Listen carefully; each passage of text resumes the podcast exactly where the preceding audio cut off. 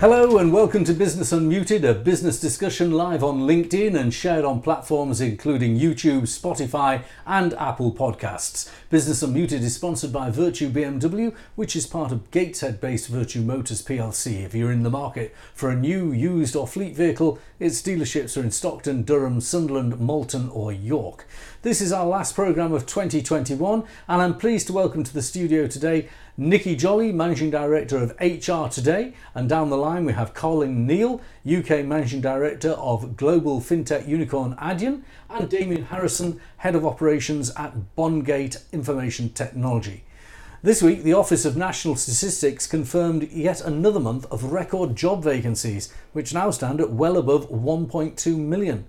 Measures to tackle the COVID Omicron uh, variant have come into force, and we've now got the position where we might see another impact on business. Or, after 20 months of COVID, are businesses taking it in their stride? Well, let's start with that. Nikki Jolly, your firm offers HR advice to all sorts of businesses across the north of England.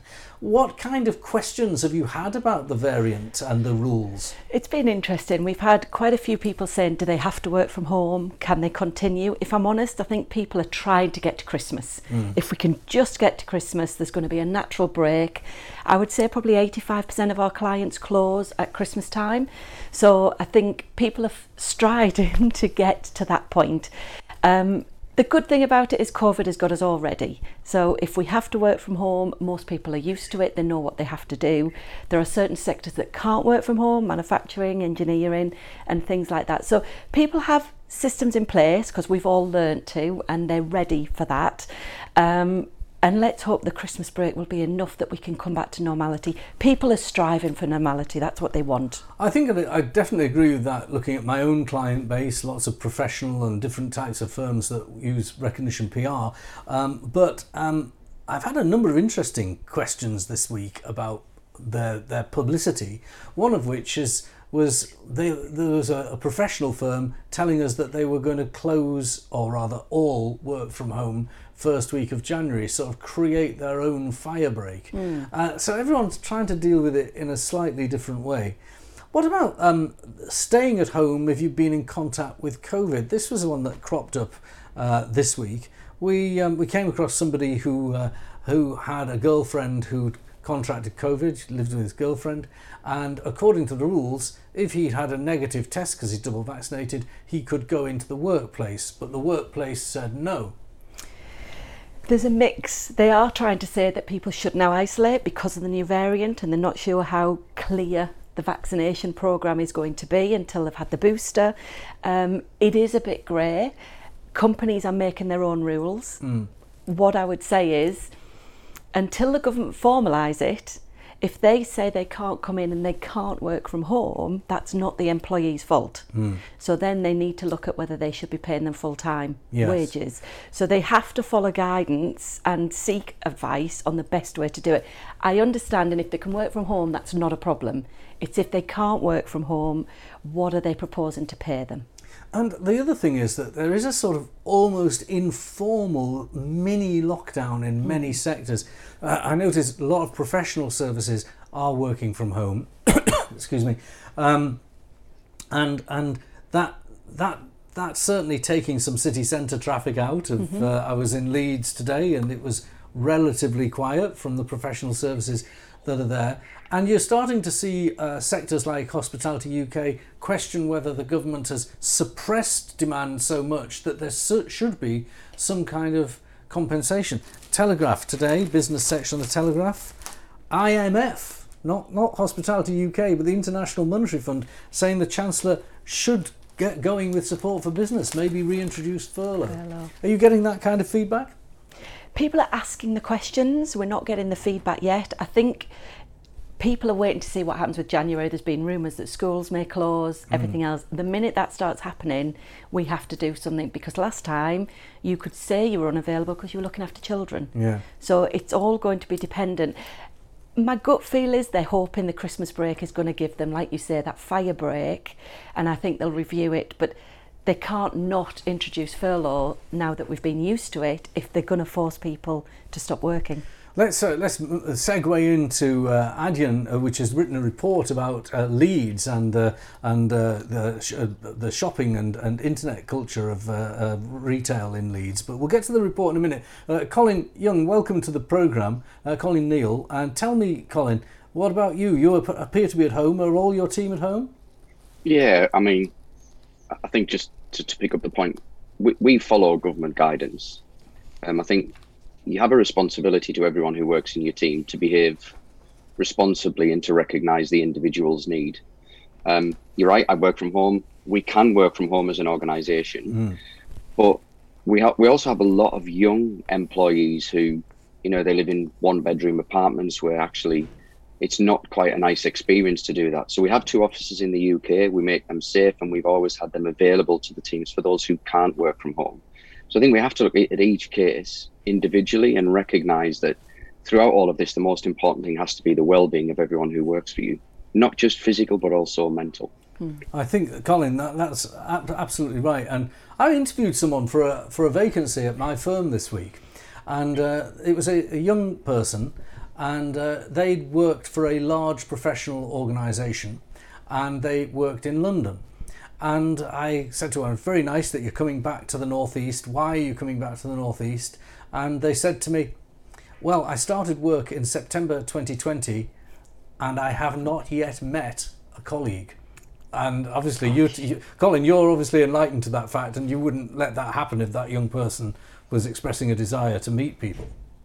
No, not at all. I think you know we we've seen a transition over the last twenty months in terms of what's been happening with COVID, um, and I think we've we've stayed within the boundaries of what what the government guidance has been, and where we've had that opportunity to allow teams to mix in smaller bubbles, we've done that. Um, and we also recognise that, as I said, it's important. Certain people have different needs. We have lots of family members in the team who that we have a responsibility to allow them to look after their children, and we want them to be able to do that comfortably, knowing that we support them. So I think the key for us is always about just understanding what every single person needs and making sure we respond to that on an individual level.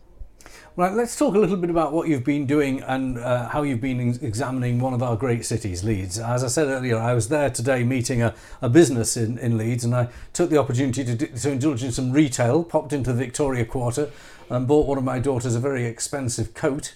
Uh, uh, anyway, uh, Adyen, uh, you're a, a payment company, uh, helps uh, businesses in their payment processes. Um, and you looked at Leeds and how businesses in Leeds have adapted to digital uh, services throughout the uh, pandemic and going forward. What were your key uh, um, headlines? Because your report, Leeds Power in Community, what were the key findings?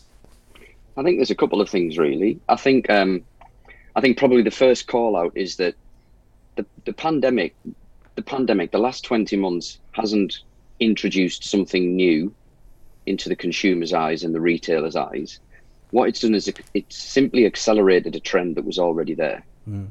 So we've seen with you know the growth of digital device, online shopping, you see consumer moving between channels quite freely. So when the pandemic hit, hit and the high street closed, there was a lot of opportunity to, to exploit different channels, whether that's in hospitality, whether that's in retail, and what we saw, what was quite interesting in, in the Leeds report was probably a couple of things, um, and it's probably something that um, the, the team we've got with us today will comment on as well, is that what, what you see is you see businesses pivoting particularly well, recognizing that the way that they traditionally do business is no longer available to them.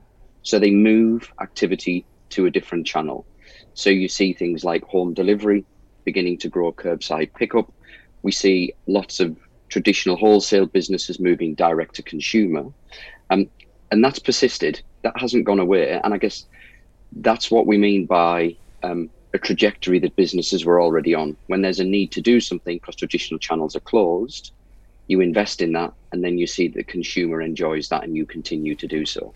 But I do think one of the things that it does expose for some businesses is an availability of internal talent to be able to do that. And I think that's one of the things that the Leeds report exposed as well. I think uh, it, it is stark, and some of the data is stark as well. Just by the way, the sheer uh, overwhelming majority of Leeds businesses that did uh, adapt, 97% doing different delivery methods, uh, subscription services uh, brought in for 53%, vouchers 51%, uh, and actually 99% increasing their share of sales through revenue.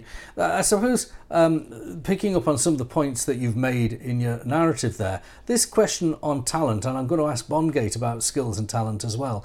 Uh, belonging within a business that it might be traditional retail where they might have been used to recruiting young people to work on a Saturday. Now they may be wanting to recruit people who can code or change websites quickly or, or make sure that uh, uh, point of sale material is tied into websites. Uh, is that talent there? Do young people possess that kind of skills instinctively, or does it have to be retrained even among the young cohort?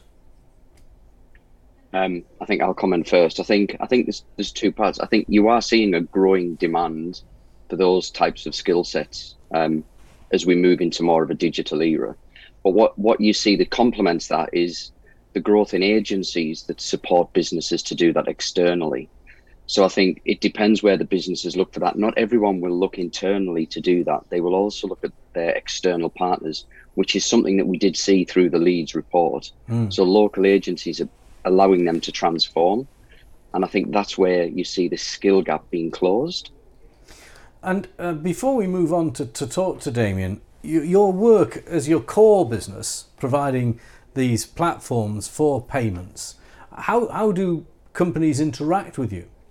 How do they use you? I mean, essentially, uh, so Adyen's a payment service provider. So we sit behind businesses to to enable them to take payments. And I guess the way that we like to think of it is that all of us are consumers. You've been shopping yourself today. The thing, payments just needs to be easy. You need to be able to pay in your preferred way, and it needs to be quite frictionless and quick. Um, and I think we're all we're all probably sitting here thinking, actually, we shop on websites today, and now you can see payment vehicles like Apple Pay, where Apple Pay on a checkout it means you don't have to enter a delivery address, nothing. You pay mm. with Apple Pay, and you're finished. And it starts to trend behaviors to people to, as a consumer, to look at the most frictionless way possible. And I guess our role in that is about supporting the retailer. Our role is not about being a platform that's outwardly facing. Our role is to allow the consumer to get the best interaction with their brand possible. From the retailer's point of view, who I suppose are your customer, the customers mm-hmm. are the retailer's customers. Yeah. Are you able to de risk this? you know you, you see quite often data leaks from big businesses by having a platform like yours uh, is there an element of security uh, security that retailers can take some comfort in? We all have to be responsible for data. Um, we i mean we're financially bound to protect consumer data in the payment space and we have to do that otherwise we wouldn't be here. I think what we've got to do is we've got to give the retailer assurance, not just around security of data, but access to certain levels of data. Ultimately, I, I, guess the simple fact is, as a payment service provider, you need to let us worry about payments, mm. and you need to worry about your consumer. And I think that's where the comfort needs to come from. Excellent. All right, let's bring Damien in. Damien, you work for a lot of uh, SME businesses in the north of England, uh, and, and, maybe the client base is similar to Colin's. I, I don't, I don't know, but a lot of what Colin uh, was saying, you provide in a different way. You provide the IT infrastructure for businesses uh, to operate. Has the rapid progression towards uh, the digital digitization of services, whether it be retail or uh, general services, provided you with challenges that were possible to meet? Have you got the skills and talent that were needed? It's it's been very very difficult. So a lot of industry and a lot of offices built their whole IT stack around desktop devices, which with lockdown meant that it became really difficult to relocate them devices. Some people could work from home so we found that we're providing a lot more portable devices, laptops, tablets, so people can work more comfortably at home. There's nothing worse than having a full desktop PC sat up on your dining room table that you've got to clear away every night. People want the ease of being able to set up a nice laptop that they can work on. yeah. efficiently. And, and the Difficult. rapid onset of things like VPNs for people who are digitally a little bit illiterate, uh, th- those are the kind of things you have to prepare for because the end user uh, might be, like me, a PR person, not a coder, not an IT person. It, it, their core skills are not in establishing VPNs and so on. Totally. So a lot of my kind of hiring tactics for kind of my technical support team are around those soft skills where we can talk to talk to individuals on a human level rather than throwing out the random IT acronyms that us technicians like to throw out there. So it's all the soft skills of being able to hold a conversation, being able to guide an individual through what's really stressful for them so they don't understand what's going to happen when they click that button. Now tell me, have, tell me about your the way in which you've grown because I know that you've chosen a path through acquisition recently, haven't you? You've bought an, a, a, in in the area you operate. You've bought one of your uh, competitors. How did that go ahead? We have. So we've acquired a business that was slightly smaller than ourselves, and we've kind of onboarded their customers over the last four to five months, making sure that we can provide support and digital transformation for their customers as well. And and skills wise, how have you managed to attract new people? Are you training them? Are you buying them, like the purchase of your your other co- company there, or is it a case of going to the market and just the wild west salaries rising? The market is incredibly tight. Trying to find real decent individuals is is incredibly difficult. We've spent a lot of time over the last 18 months building a reward recognition and remuneration package that we hope will start to entice the best in class talent that we are looking for. So we've increased annual leave that people are entitled to. We've signed all members of staff up to private healthcare and we're trying to make it a real enticing place to work. We've put an arcade machine in the kitchen where the team can go challenge on the Hive scoreboard. Hmm. See who's the best at computer games. I'll come to Colin in a minute on this because Colin uh, obviously runs a, a quite large a uh, company, a big big valuation, and find out what he says about attracting and retaining talent. But what about the rules on it, Nikki? Are you you're giving HR advice to a, a huge cohort of companies in the north of England now? Are you getting questions about retaining talent, locking contracts down? It's very split. So there's people who are recruiting are desperately trying to find the right talent. They're adapting their needs. They're bringing people in at maybe lower skills and acknowledging the need to train them. But what we're encouraging them to do is retain and keep the people they've got. It's so much easier to work with what you know than trying to attract new talent at the moment. So we're helping them with ideas, how to motivate, listening to your employees. You know, it was very much what was said earlier. You've got to look at what's right for them now. The one thing mm-hmm. COVID has done is changed a lot of people's perception of work, work life balance, what's important to them. So, what we're encouraging all our companies to do is to listen to their employees and ask them what, what it is they want, but also in the fact that the business still needs to operate. So it's got to be rational, it's got to be reasonable. Is it benefits? Is it more fun? Is it sort of more flexibility? A lot of companies have considered hybrid and they are still doing that, and I think that will be forever mm. to be honest.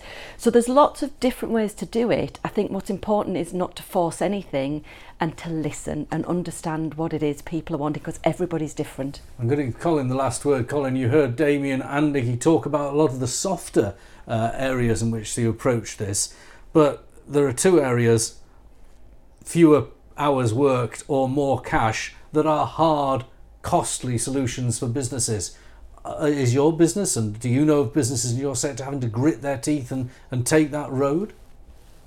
I think um, I think to pick there's a couple of points there, um, both what Damien and Nikki have said. I think to some degree it's an employees market at the moment, especially yeah. in the technology space. Um, so you have to respond to that um, through through solid remuneration packages. But what I'd also say, um, just to pick up Nikki's point, is that I think if you are a true active listening organization, then you give people a say in, in how that organization is run and you give everyone a handle in that. And I think if you do that well, um, there's two elements. There's an element to attracting talent, and a lot of that you attract talent through the physical hard factors that people can see to join your business. Retaining talent, once you've got talent in there, yes, remuneration is important, but actually it's what it's like to work inside of that organization that really matters. And we focus really heavily on that as a, as a management team um, because we have to make it a great place to work. And the first starting point of that has to be giving everyone an equal voice as to how the company is run. Well, Colin, that's a great way to end. Thank you for joining us. Thank you, Damien and Nikki. That's it for Business Unmuted in 2021.